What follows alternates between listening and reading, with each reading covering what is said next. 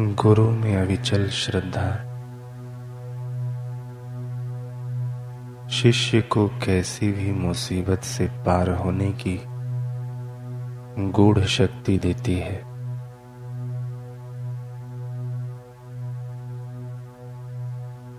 गुरु में दृढ़ श्रद्धा। साधक को अनंत ईश्वर के साथ एक रूप बनाती है।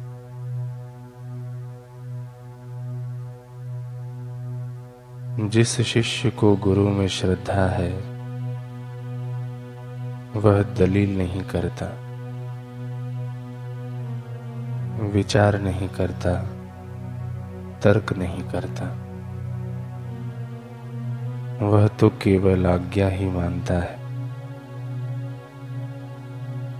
शिष्य जब गुरु में श्रद्धा खो देता है तब उसका जीवन उजाड़ मरुभूमि जैसा बन जाता है। साधक जब गुरु में श्रद्धा खो बैठता है, तब उसके जीवन का वैभव नष्ट हो जाता है।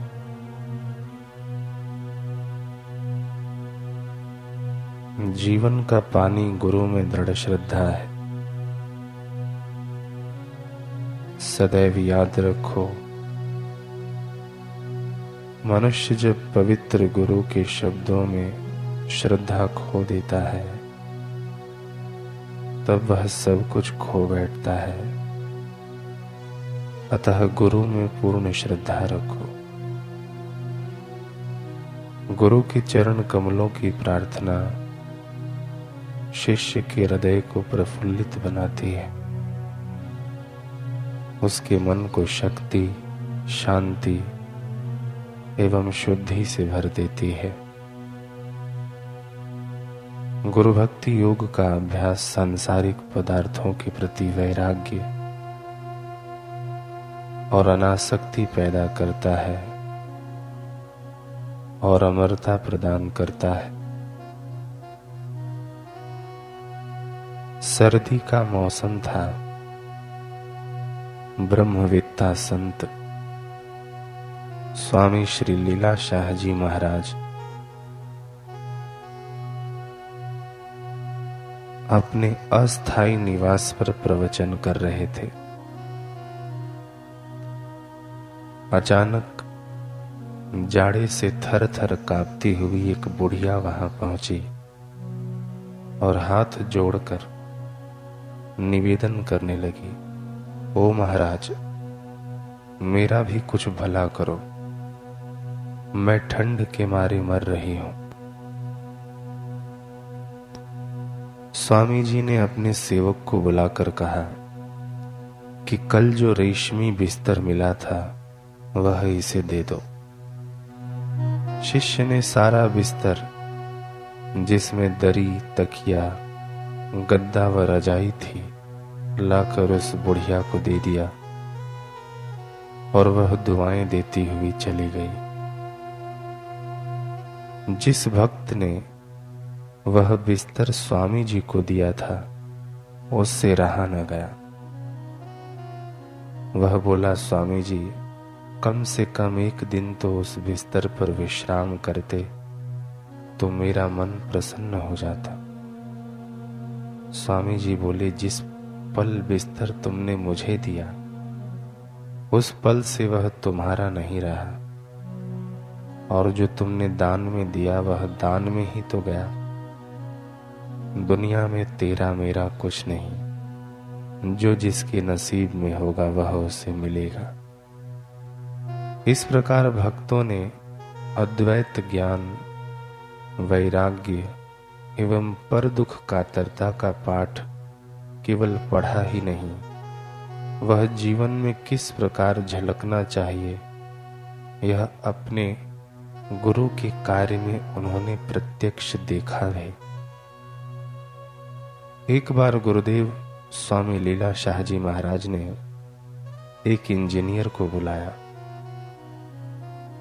और कहा कि तुम इंजीनियर हो। आदिपुर, जो गुजरात में है, आदिपुर की कुटिया के निकट कुआँ खोदना है। यह कार्य तुम अपने ऊपर ले लो। उसने कहा, स्वामी जी, इस क्षेत्र में जितने कुएँ खुदवाए गए हैं, उनसे खारा पानी निकलता है।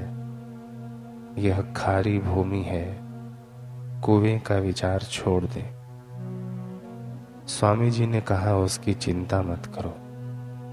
अपनी विद्या का उपयोग कर तुम मुझे बताओ कि कुआँ कहाँ खुदवाना चाहिए। इंजीनियर ने नक्शा बनाकर दिखाया। उसे देखकर स्वामी जी मुस्कुराए और बोले, शाबाश। तुम्हारे नक्शे और मेरी सोच में मात्र एक फुट का फ़र्क है। फिर उन्होंने निशान बनाया और जयराम जी की कहकर काम आरंभ करवा दिया। पानी मीठा निकला और वातावरण में जय घोष गूंजा। स्वामी लीला शाह जी महाराज की जय। एक बार स्वामी जी रस्सी के बल सुलझा रहे थे। पूछने पर बोले कि भारत के दुश्मनों का बल निकाल रहा हूँ। उन दिनों भारत चीन युद्ध चल रहा था। दूसरे दिन समाचार आया कि युद्ध समाप्त हो गया और दुश्मनों का बल निकल गया। कैसी अनोखी जीवन शैली होती है ब्रह्मविद्ताओं की। ब्रह्मनिष्ठ योगियों को भूत, वर्तमान एवं भविष्य काल ये तीनों हाथ पर रखे आंवले की तरह प्रत्यक्ष होते हैं। इसलिए उनके पावन सानिध्य से उनके सत्य संकल्प और आशीर्वाद का बेजोड़ लाभ मिलता ही है। लेकिन मार्गदर्शन में चलने वालों, शिष्यों को तो परम कल्याण होता ही है। इसमें कोई संशय नहीं है। इसलिए ऐसे ब्रह्मवेत्ताओं को हृदय पूर्वक पूर्णतः समर्पण कर हम भी अपना जीवन धन्य करें।